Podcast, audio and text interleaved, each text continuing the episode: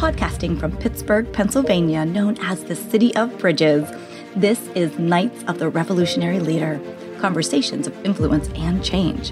I am your host, Christy Knights, C-Suite Executive Coach, Expert Witness, Psychotherapist, Professional Speaker, and best-selling author, the revolutionary leader in business and life. It is so good to be with you today, and wait until you hear who I have as a guest today. She is one incredible woman who just shakes the globe no matter what she does, whether it's professionally, personally, or serving and giving back to others. I am so excited to have her on the podcast and really showcase her as a hero.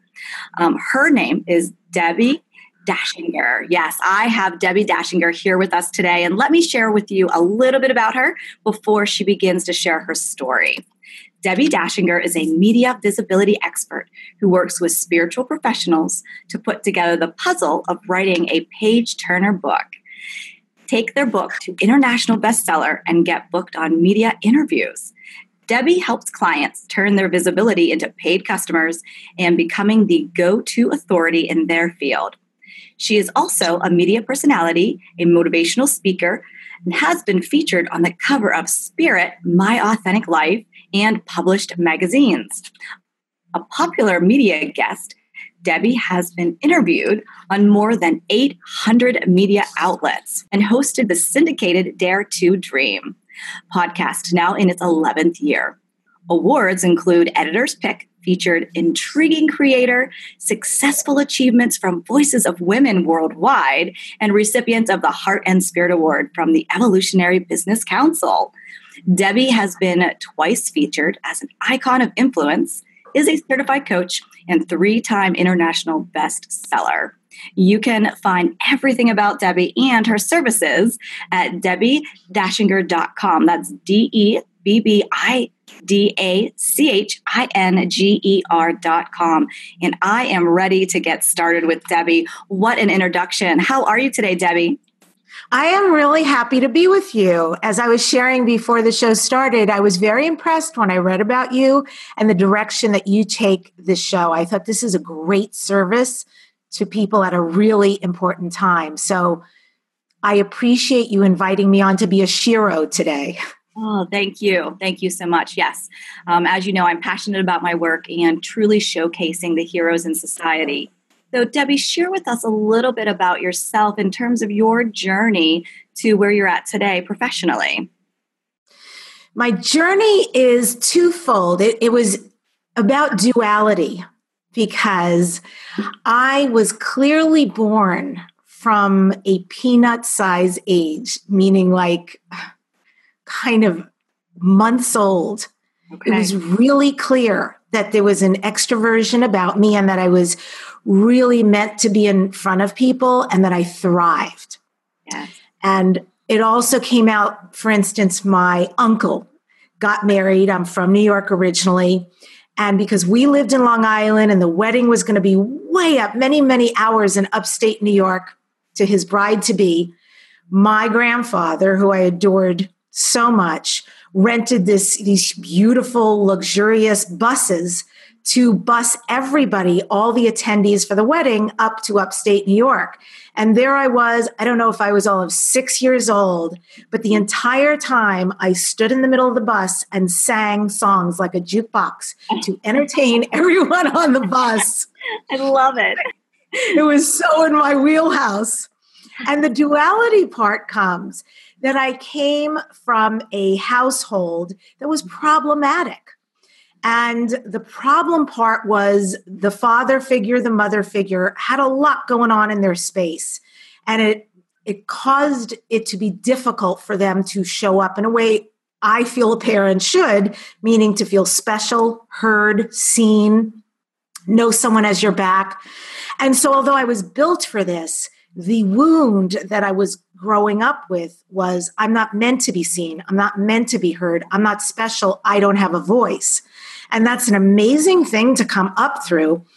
And because I have always had this really important thread that I believe is inside of me, indigenously, about growing, like whatever it takes to get to the other side of something, mm-hmm. that I kept taking on pieces to heal. And at some point, you know, there was a really blessed marriage where the wound became the gift and I was able to own it.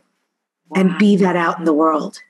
Wow. And I might say, just as an addendum, what is also sort of cool about the wound is that because I do everything I coach out in the world, I'm on camera, I'm on mic, I write the books, etc.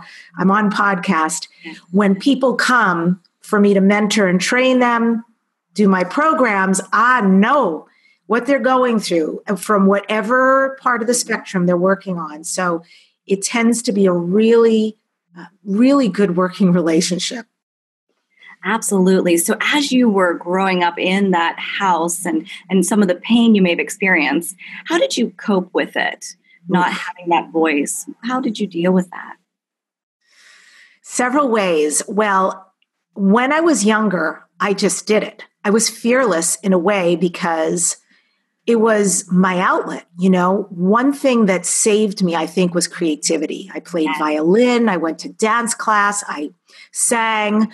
I started going to summer stock. I know this is going to sound crazy, but honestly, I was 5 years old when I went to my first camp, fully away for the entire summer.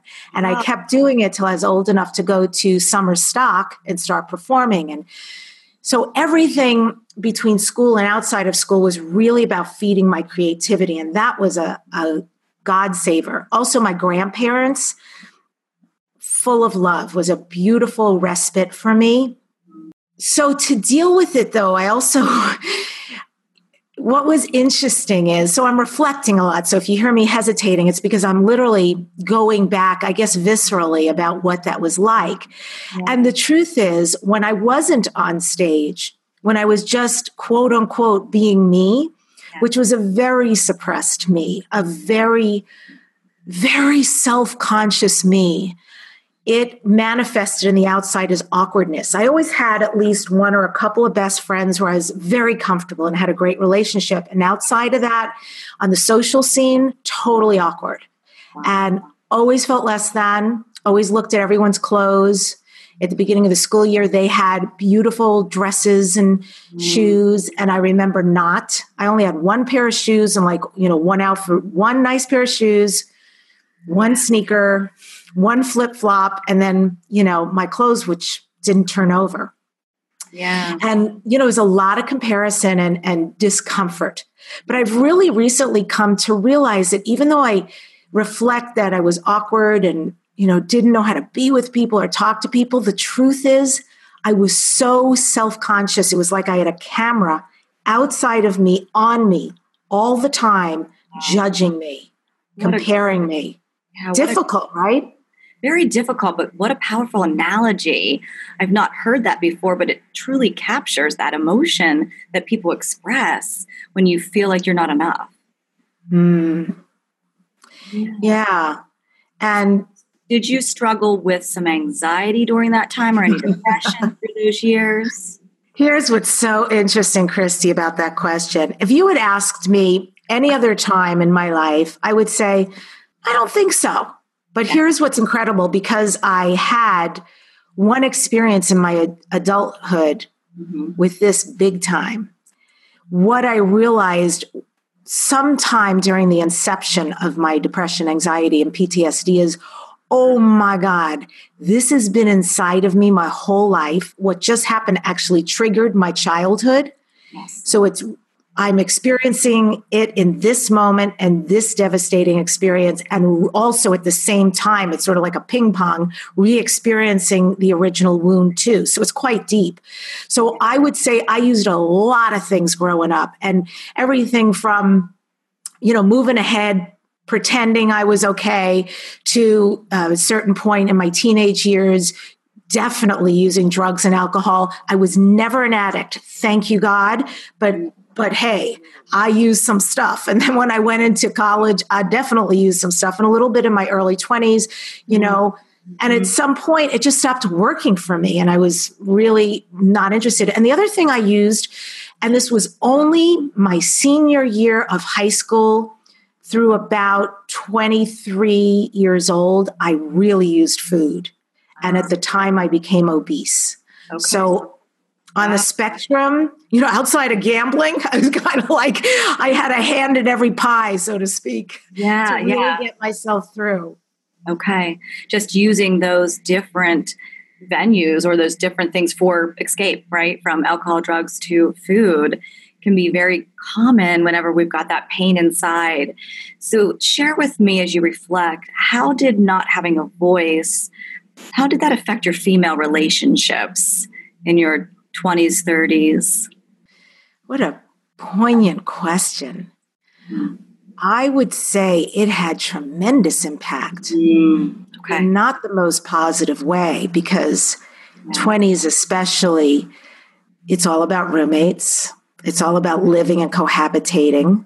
And that could be difficult at best. Always very good in the beginning. And at some point, it started to go awry. I had so many trust issues. I was on high alert all the time to protect myself and to see what was going on. And clearly also when you have the machinations going on that I've been describing, you're going to magnetize to yourself sort of somebody who's going to bring up some of those wounds and situations. It's not always going to be the best people. I always had a best friend, and they were like the trust, the anchor in my life, the place I could go do, be myself and have fun. And there was always that one person. Yeah, and I would say that my high school best friends, and interestingly enough, I was very popular in high school, and I was in like the most popular group. Uh-huh. I also, though, I think what the gift my wound gave me in high school is that knowing what it's like to feel like an outsider, that I embraced a lot of people from different sects. You right. know, I was still friends with the jocks. I was friends with the stoners. I was friends with the...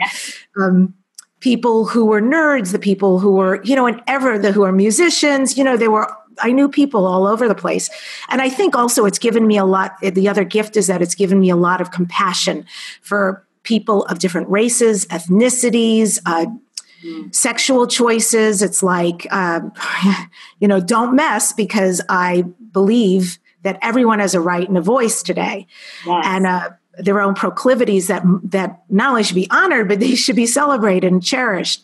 So it made relationships very interesting. And really, honestly, with my mom, that was, we had bad times growing up because I had a lot of anger, and it really started coming out. I couldn't express it when I was young. But when I started my teenage years, watch out, you know, I couldn't take it anymore, some of the things that happened. So our troubled relationship went on for a long time. I'm very happy to say that today I have, and my mother, by the way, hasn't changed much, but I have. And so that is also reflected. So today I really do have a relationship with her, and we go to lunch and we spend time together. And we talk on the phone and, you know, and then sometimes when I'm tapped out and it's been enough and she starts behaving in certain ways that are really not comfortable, I'll just gracefully end the call, and it's all good, you know, but I have a working, functional, loving relationship with her today. That is wonderful. Clearly, you've learned how to value yourself, care about yourself, and set those boundaries that allow you to have that relationship with her. Do you remember that process that you went through, that healing process of forgiving her? Here's the thing, and I'm going to say this because I wonder how many people out there relate to this. Mm. Are you like one of those Oprah people who makes people cry? Always. This is pretty moving. Absolutely. Thank you for your vulnerability. No matter what, and I certainly have had some wounds from my mother and father, I have a lot of love, and I always cared for them. And despite what they were doing, and clearly at some point that was codependent, that was me so desperately wanting to be loved that I was taking some shit and still showing up and not having boundaries and not having a voice and not even knowing where I started and they ended and et cetera. Right. But the love is what carried me through. And you ask about a process, it's like I cared so much that even though I desperately wanted to just say, F you, out of my life, not doing this, not okay, not healthy, this is toxic, I still loved. And I had to honor the care and the love that existed in me. And I utilized many things to get to the other side. I mean, I, for a long time, did Avatar courses, which is extremely deep work. And I took it to the nth degree and really got to the thread bottom of some of the things that were going on that I was also co-creating and discreating them and implementing instead what I preferred. I would, for a while I worked a 12-step program. I haven't in a very long time, but when I did, I really worked the steps and took ownership. And, several other healing and energy modalities over the year. And I want to say it wasn't a one and done. It really took years. And you'd see these tweaks over time, like a little better, a little more tolerance, And I don't know when it fully made its way to the other side, but I really feel like it did. And I guess the other piece of this is that really locked it in for me is this time I mentioned earlier where I went into a depression, anxiety, PTSD for the first time. Okay. Yeah. Consciously in my life, my mom showed up. And even though she couldn't really show up emotionally fully, she did. Time, fit care packages, money for the first time, and a few other things that at that time were lifesavers. And I felt like I'll never forget that. I was so grateful. She saw you. She heard you. She gave you value in those moments. Yeah, she really cared and really had compassion.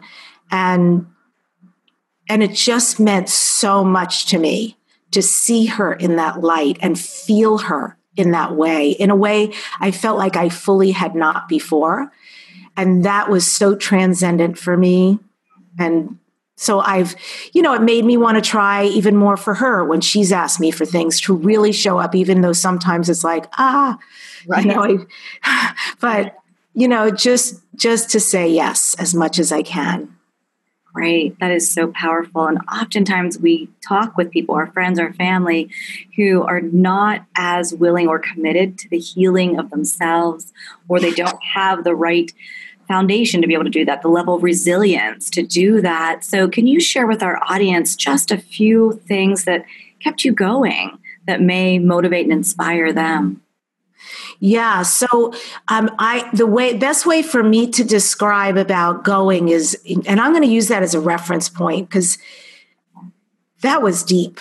I was somebody who considered myself an optimist, an incredibly happy person. Yes, I had some, hills and valleys like anyone else and some sad times, but I had one in particular, and it was a couple of years ago.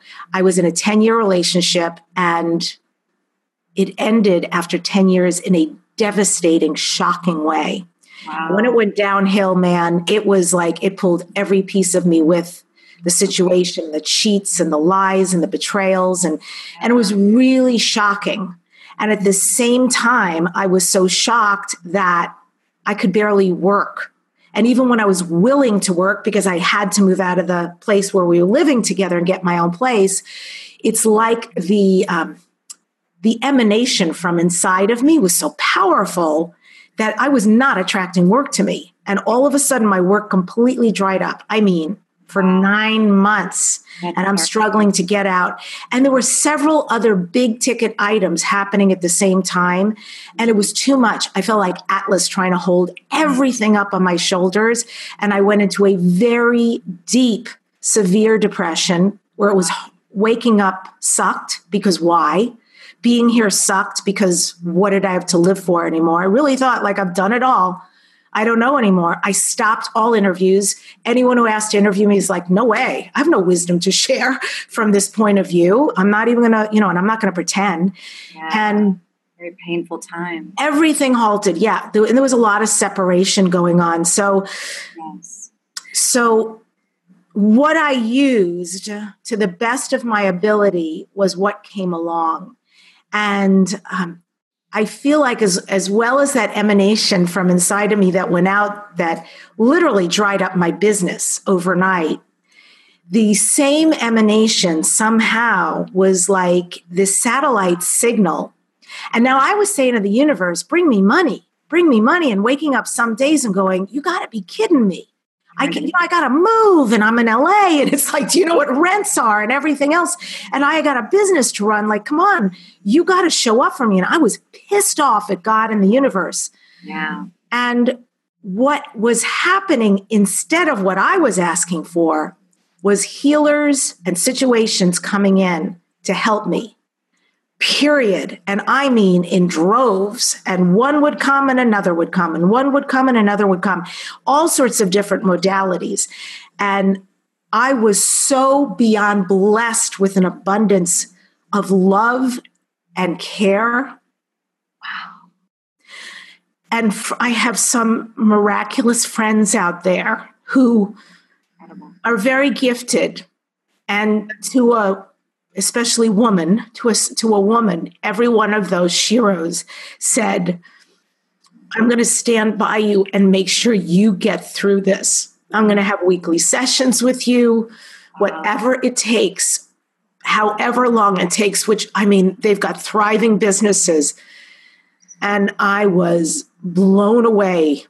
I used to stand back and say, I don't know what I did to deserve this. And clearly we all karmically do so much good in the world, but it was overwhelmingly beautiful. And the one thing I have learned in my life is to stand back and say yes and receive. When good comes my way, I don't try to figure it out. I open my arms and I say, thank you, thank you, thank you. I receive, I allow, I receive, I allow. So the abundance I was asking for in the form of money was not coming at that time, but the universe said, we got something a little better we think you need right now if you're really going to make it through to the other side. And we're going to send you Karen and she's going to do Theta. We're going to send Patty and she's going to do Access Bars. And we're going to send, I feel like I really want to acknowledge these people. We're going to send Lisa, who knows about, she's my wonderful witch friend who does inner seeing and healing, and yes. And Lucy, who helped me with wealth principles and the masculine, feminine. And on top of it all, I had a dog to wake up to, a puppy who was ours and came with me when I moved. And having her every day, walks, feedings, to have to care for somebody who was pure, unconditional love, mm-hmm, was really important too. Absolutely. I wasn't going to go anywhere with her in my life. So all of that kept me going. Yeah. And, you know, it's amazing, you know, when we are desperate for the wealth just to pay the bills, how, you know, God says, oh, wait, I've got a better plan for you. It's not yours, but it's mine. And this is who I bring to you. Just, again, reassuring and giving you this sign that, Debbie, you have amazing value and that you are beautifully created and you have these people embracing you. And the time was so dark. I can tell with that depression gripping you, but can you share, was there a time where you truly felt suicidal, where you felt like, gosh, I can't do this anymore? 100%. Yeah. Yes. For a long time. And again, I didn't realize it because I'd never been in a situation like that. And interestingly enough, here's another way the universe showed up.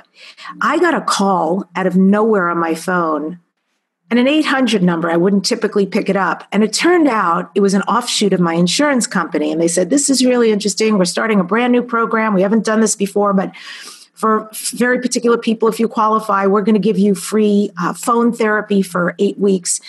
8 weeks with a social worker and twice a week. And then the other time is going to be with a behavioral therapist. So they did this intake and said, great, you know, you qualify, and the calls started. And based on the intake at my very first session, the social worker therapist said to me, listen, you know, you came up okay on certain things, but I just have to indicate to you that under depression, you came up severely depressed, and we're actually thinking you should go on something like Wellbutrin or something. Yes. That was such a wake-up call for me. So I knew what I was feeling every day, but to hear those words, that label, severely depressed, antidepressants, oh my God. And by the way, being so transparent, I was always so judgmental about that stuff. Like, why would anyone take that? Oh, right. Oof, what a wake-up call. So The answer is yes, Christy, 100%. And it was a struggle. Absolutely. And I'm not just saying on days, months and months and days on end. I mean, it took a lot of time and putting things in place sort of to despite myself. And even though in a way they didn't really and I never thought, I just want to be clear, I wasn't sitting there going pills, gun, this, that. I was sort of hoping my body would just shut down. Like, let's just check out because this sucks.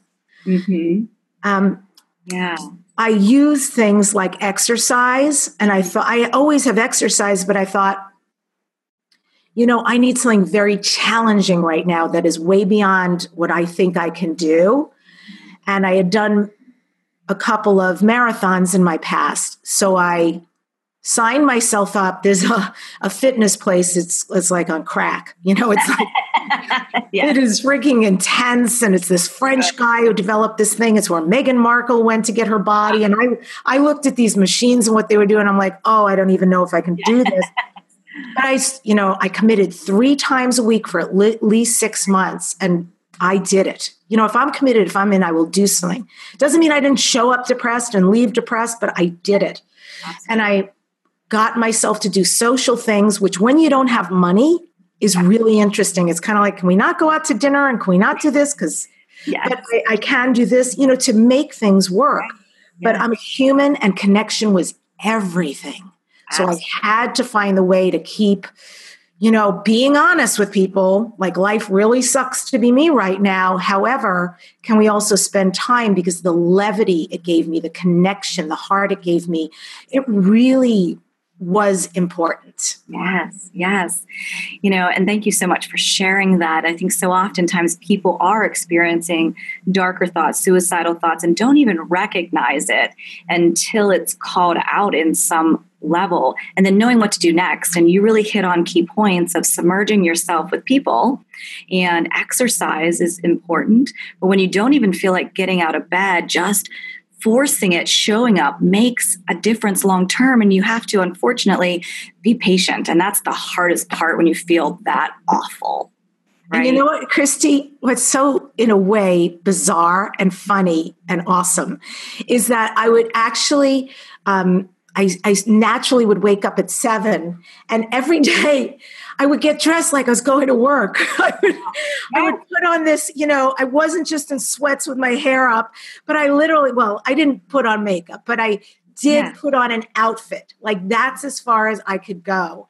And nobody was coming over, and I wasn't going to be Skyping with anybody, and I didn't have clients at the time, but I still did it every day to have another ritual. Absolutely. Love it. Love it. Now, did you make the choice to do medication, or did you choose to not go that route? I did. I went on it. Yep. Yeah. I had a conversation. They couldn't give me a prescription and asked me to go to my doctor and get it checked out. I was so embarrassed. My doctor had like a physician assistant in the room. I just had to say, do you mind if they go out? Because I just have to be letting down the guard here. This is uncomfortable. You know, you would think I was asking for some kind of sexual contraception or something. It was like, could we just be alone?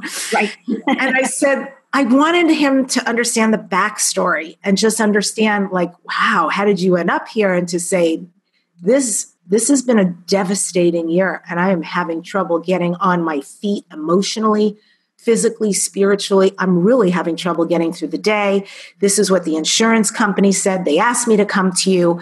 Please don't put me on anything, because I've heard different things over the years. So make sure it's, you know, as benign as possible and really doesn't have a great impact on me other than elevating the serotonin. And so he said, perfect, you know, we'll try this. And very smart, you know, they start you in a really low dose, and after a couple of weeks, start to gradually bring you up. In the very beginning, it felt weird. The first couple of days, I was like, whoa, I don't know what this is, but I definitely feel it. I talked to him, and he said, please stop taking that with coffee. Oh, okay. Separate those. Oh, got it. But otherwise, yes. And I am still on it. I am still on it because it doesn't, I haven't thought about it much, but just from a gut reaction, I am willing to still be on this for today. Yes. And if something else needs to happen and I'm ready to be weaned off it, I believe that will come up too. I definitely don't feel depressed or anxious. I feel very settled and functional and all of that, now for some time. But I still, yes, I still take one of those white pills every day. Yes. And thank you so much for sharing that. You know, as I went through my divorce, it was a very difficult time. And there was an episode that occurred, and it was just that trigger point where I went over the edge. Hmm. Yeah, you know, I said the same thing to my doctor. I said, look, I need something to function. And I need it fast because I'm in this divorce and I've got two beautiful children. And I call it my happy pill, which is very stereotypical. But, you know, I've been divorced and now remarried. It's been 6 years and I love that pill and I will never give up that pill. Are you also on Wellbutrin? I am on Lexapro. Okay.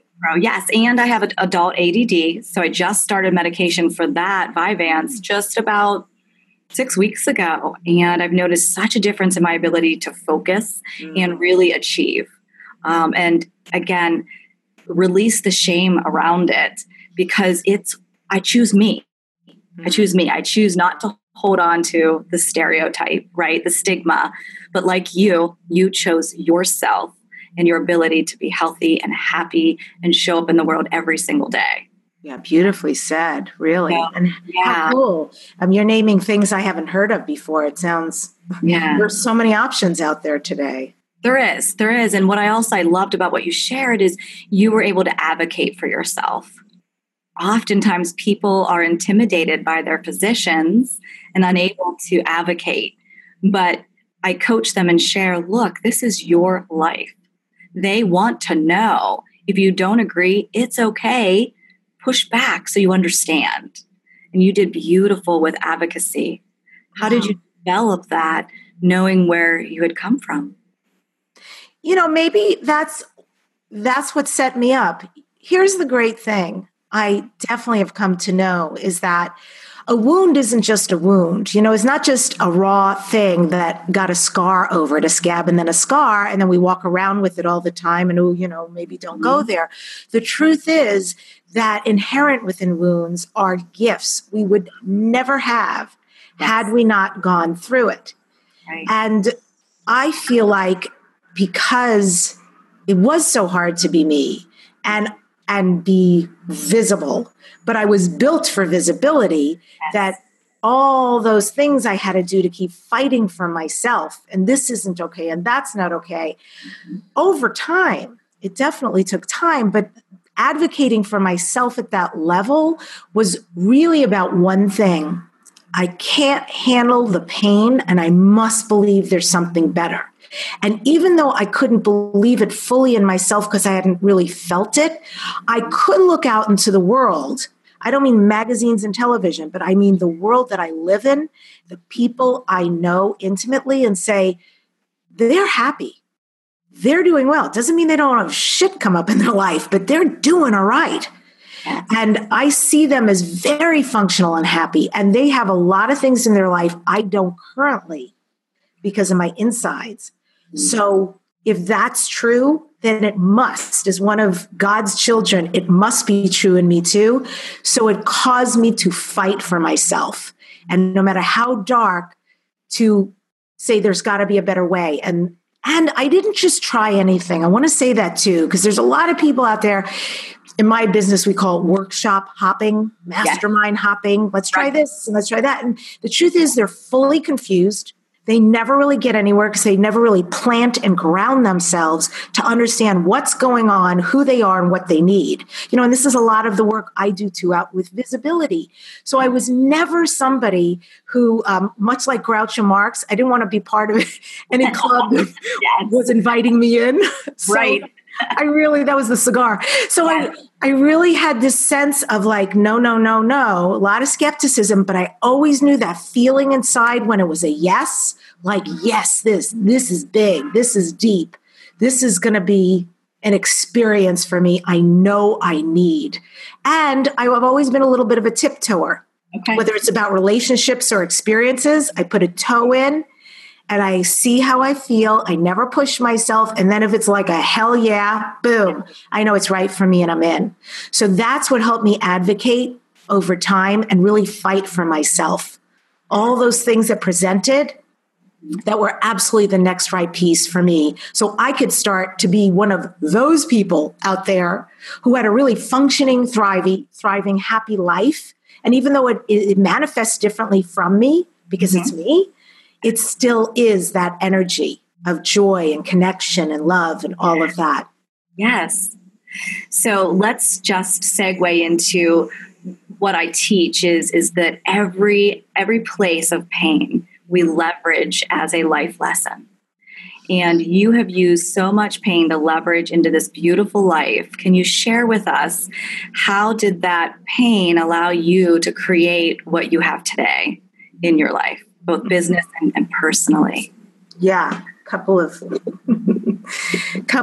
things that I think are wonderful, wise directions. And hearkening back to the first story I told you, it may not look like what we think we need, but if we will be open to seeing what is actually there, yes, it can be help in the most miraculous ways.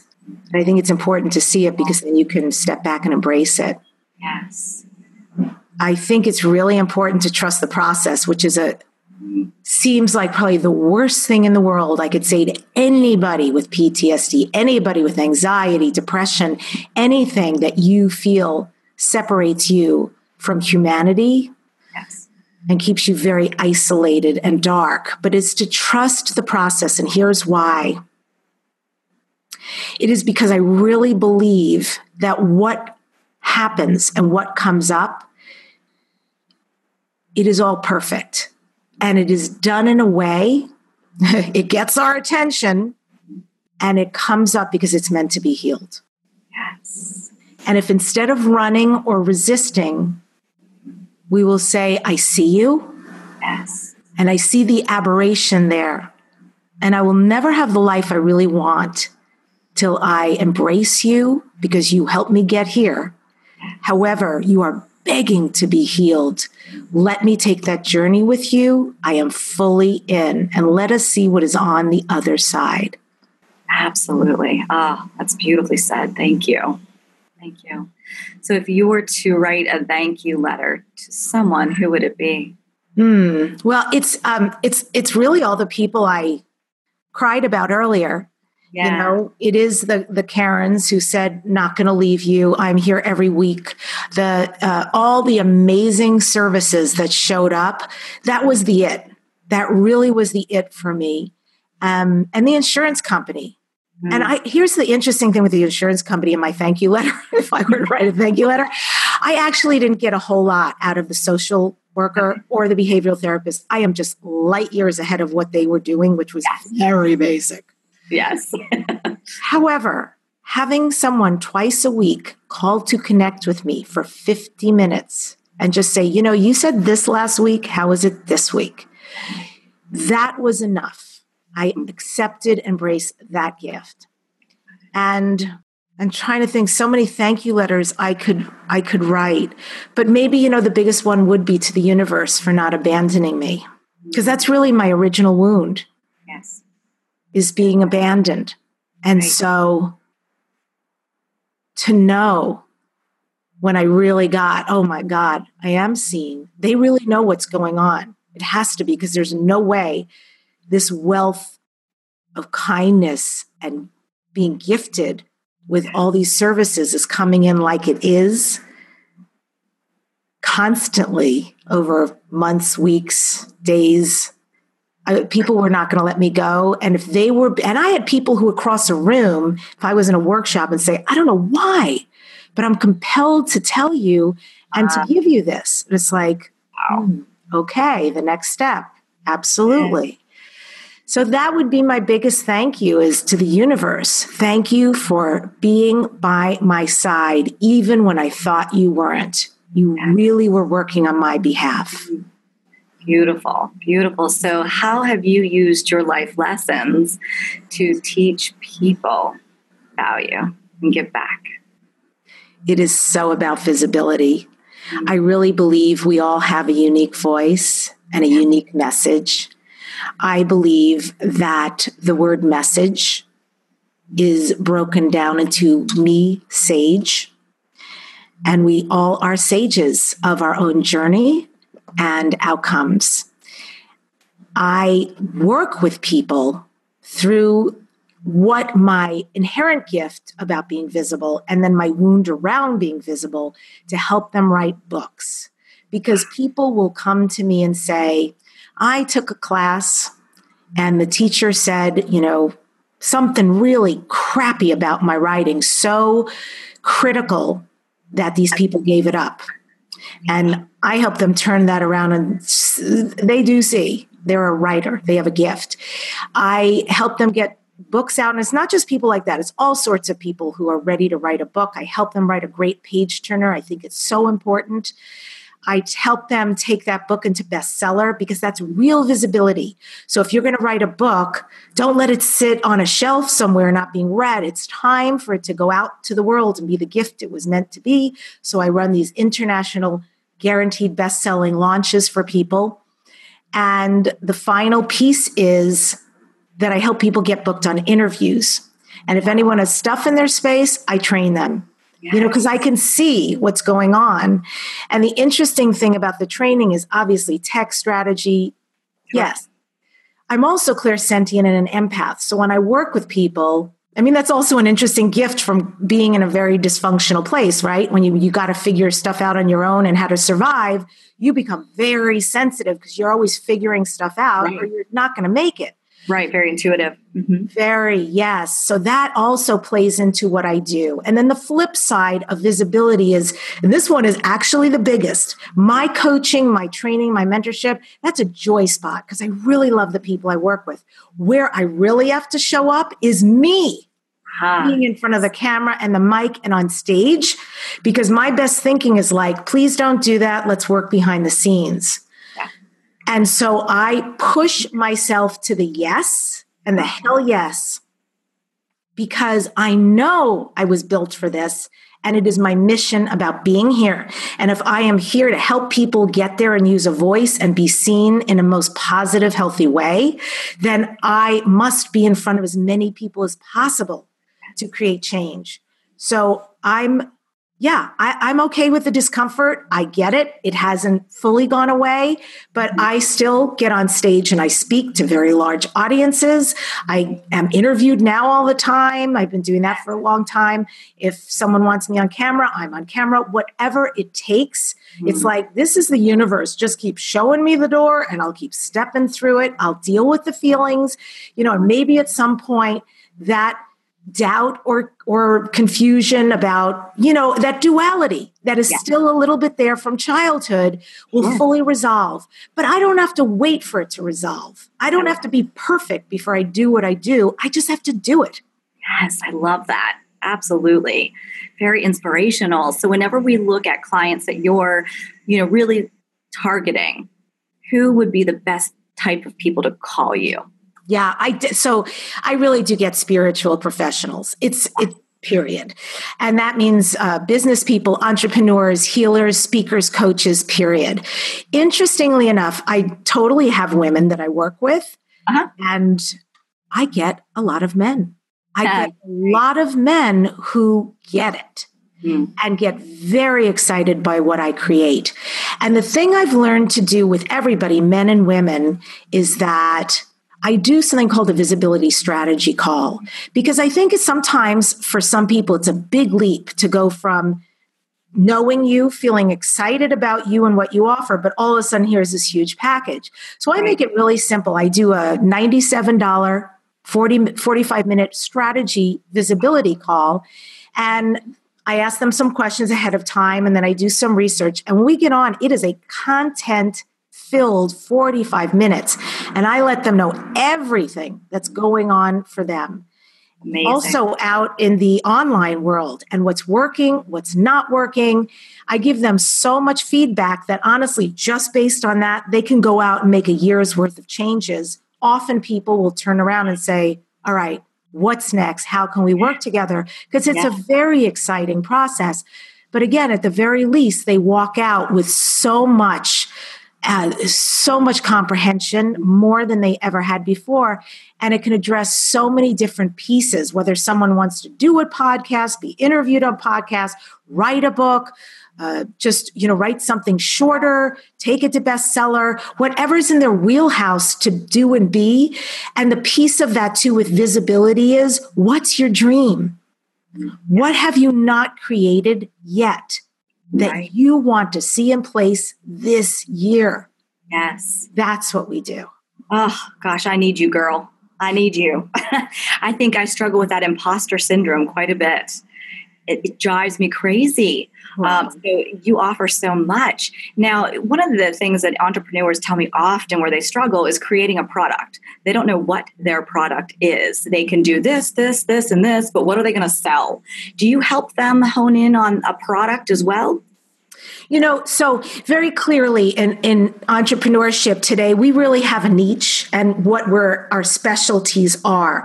So that would be somebody else. And it's interesting because I know people who do business coaching that I've worked with, and I know someone who literally that's the only thing they do is webinar and product like packaging. Boom. And it's like, that's a niche. So although I would say no, and they should really hire someone who does that, what I also want to say is I can see that. I've been in this world, this online entrepreneur world, for a long time. So I've seen all the technology and all the changes, and I have a great tribe of people who are my friends who are highly functional, do really, really well out in the world and what they do. So I know what the market's looking for right now. And then intuitively, I really know what's going to resonate with somebody as a yes, this is something I need and I'm excited about, or it just doesn't land. So from that energy, I can assist. When it comes to the execution, they really need to hire the proper tech team. Sure. And that's what I felt as we were talking, is that you have that intuitive ability to really read the strengths of a person so that their product is identified with passion and purpose rather than just filling a pocketbook. You're able to really hone on that. Thank you. And what is so interesting about it is that often I will have, not everybody, some people have been doing what they're doing a long time and very well out in the world who come to me. But there are also people who will say they think they're doing this thing.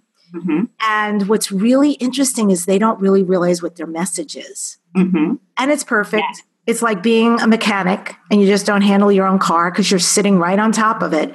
But it's incredible. And often when I say to somebody, I'll give you an example. There was a fitness guy, beautiful looking guy, and doing amazing work out in the world. And I knew he was passionate about being a fitness dude. I mean, he has his own podcast and he's got clients. He's done a lot.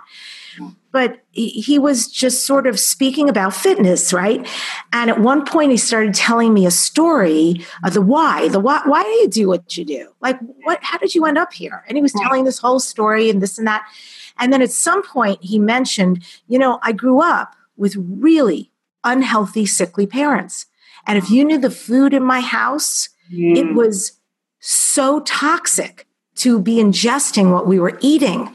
And at some point, I just thought, I'm never going to go through this again. So I changed myself. And then I looked at my parents and thought, no child should ever go through this, that parents need to become wise about nutrition and exercise in their kids. And I became an advocate. And I was like, stop there. And then, of course, we tooled it and re-edited it so it could be a one sentence. I am, so I do, main points, and then here's the resolution. So they get completely has changed his life. Because now imagine when he shows up for, him even being interviewed out there in a magazine or a podcast or otherwise. And they're like, why, tell me about yourself. Well, I'm this and da, da, da, da. And here's why. Yes. Whole different conversation all of a sudden. powerful. Opens all the doors. So the messaging piece that you're talking about and where packaging, pricing, products land, it has to be that passion you talked about, that connection to our isness and why we're really here, why we're doing what we're doing, that it's so much bigger than us. Absolutely. So before we go, and I am so thankful for you being here, before we go, in one or two sentences, share exactly what your services are and how people can reach you if they're interested in hiring you, whether it's services, public speaking, etc. Beautiful. So easy peasy. I mean, my website is the place to go. Debbi, D as in David, Achinger. It's an Austrian name. So it's Debbie Dachinger.com. And as far as where I speak, get in touch with me there, or my email, which I'm happy to give out, is debontheradio@gmail.com. And as far as what I do, I am a media personality and I am a visibility expert. I help people with what feels like a puzzle out there, and they have the desire, but they don't know how to put together the pieces of writing a book, taking it to bestseller, and then becoming visible by being interviewed for their brilliance, their message, their products, their books. And I help that entire process because my belief and what I know because of the proof of what I've created and my clients is that it will catapult your career exponentially into success so quickly when you understand how to use it, how to show up, and how to knock it out of the ballpark. It will work on your behalf in a way that nothing else in business really does. And you truly do become the go-to expert. Yeah. And if I may offer, if anybody, I have set up a new anthology book. Mm. I am currently looking for authors for the chapters. We have people who are signing on, who have already sent me applications and are getting accepted. And the first applications are the ones who are going to be, of course, in the beginning of the book. We just honor that process that you'll get the first chapters. But there are 25 chapters, so we are just open this up. And if you're interested, it's at debbiD.net/anthology. It's debbiD.net/anthology. And you're going to love this. The anthology book is called I Am Still Here. Wow. I got goosebumps. Trials. Yeah, goosebumps, right? I am still here. Trials turned into transformation. So we're looking for stories like what Christy does on her show and what she helps illuminate out into the world. And just know it's not just writing your chapter. I am making this because I believe in an incredible experience. Yes. So I'm going to be teaching people writing. I'm going to just do 2 strategy calls. It's going to be, so if people want to go on and not just write a chapter, but get their feet wet and are ready to write a full book, they'll have some information. There will be seasoned people out there who have already written and are ready to write more. I myself, besides my 3 books, I'm in 12 anthologies. And it's also going to include a global press release. I'm going to run the bestseller book launch on it, which I always guarantee. We're going to come up with 2 covers so all the authors can choose.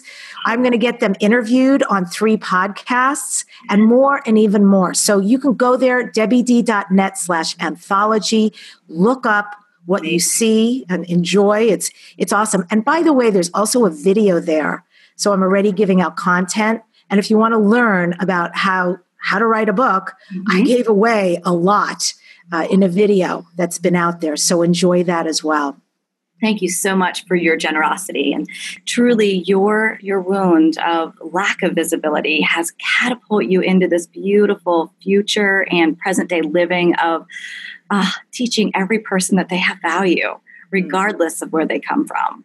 So thank you. Thank you for who you are. And I just appreciate you and look forward to airing this so other people can hear you too as a hero, Debbie. Thank you. I loved being your hero and I love what you're doing, Christy. I appreciate it. Thank you for listening to Nights of the Revolutionary Leader, Conversations of Influence and Change. Each show, we bring you a guest of revolutionary influence by living a life of nobility, courage, and authenticity.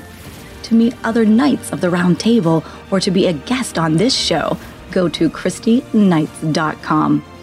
Join us next week as we cross the bridge to meet the next Knight to join the Round Table of Revolutionary Leaders of Influence and Change. This podcast is a part of the C-Suite Radio Network. For more top business podcasts, visit c-suiteradio.com.